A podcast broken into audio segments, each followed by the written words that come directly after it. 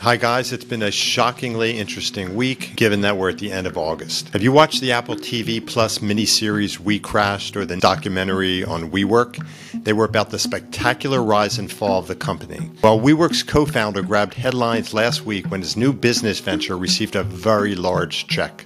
Securities and Exchange Commission Chair Gary Gensler is in the news again for his aggressive views on crypto regulation. Federal Reserve warned banks about getting into the crypto business. In this week's Crypto News for Realtors, I'll cover these topics. I'm Rich Hopen, the creator of Crypto News for Realtors and a real estate broker with Compass in New Jersey. Throughout the week, I monitor crypto news and major business publications. I listen to business and crypto podcasts, and I follow the crypto influencers on social. I sift through it all and write a weekly newsletter with about one thousand active subscribers and a seventy-three percent open rate. I write the Crypto Corner for Inman. I've given crypto presentations to real estate offices around the U S.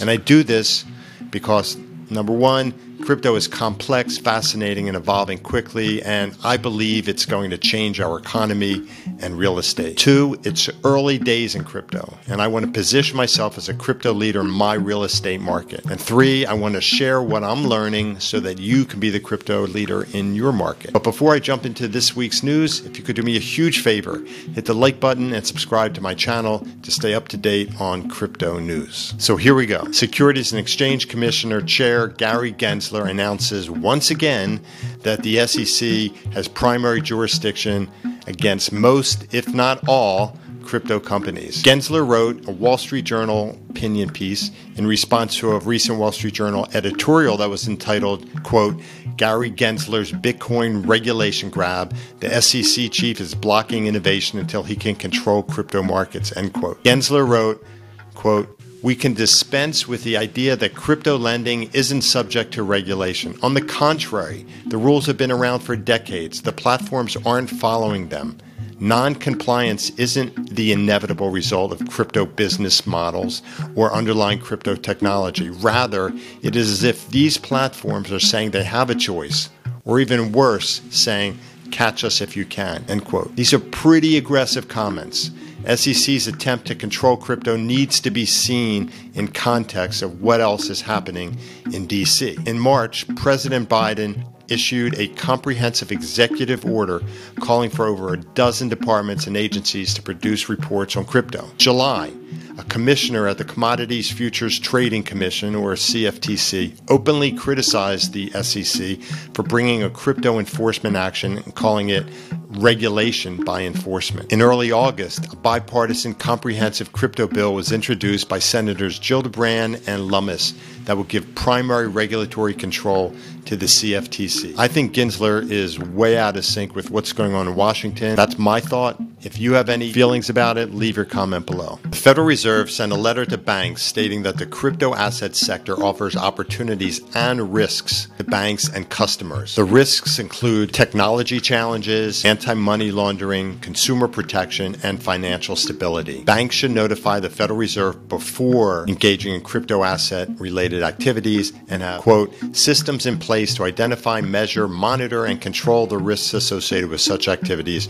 on an ongoing basis, end quote. WeWork co-founder launches real estate venture with a hint of crypto. Adam Neumann is back after he reinvented co-working space and built WeWork.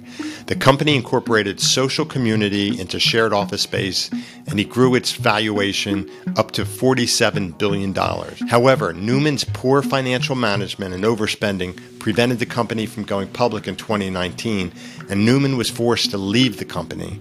His fall from grace was the subject to the Hulu documentary and the Apple T V Plus miniseries that I just mentioned. Venture capital firm Andreessen Horowitz recently announced that it invested three hundred fifty million dollars in Neumann's new real estate venture. It's called Flow. Flow is currently operational and has purchased more than three thousand apartments in Atlanta, Fort Lauderdale, Miami, and Nashville. Venture firm co-founder Mark Andreessen said, quote, the residential real estate world needs to address these changing dynamics, and yet virtually no aspect of the modern housing market is ready for changes. Can pay rent for decades and still own zero equity.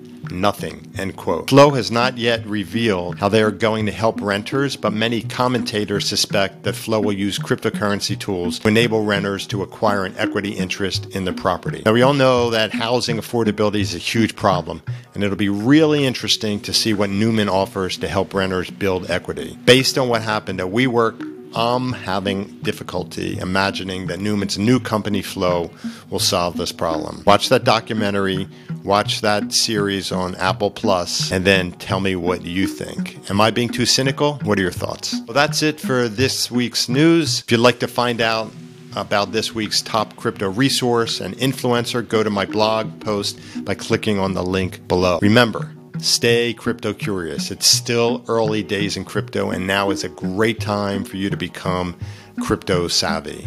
So that's it. I'll see you next time.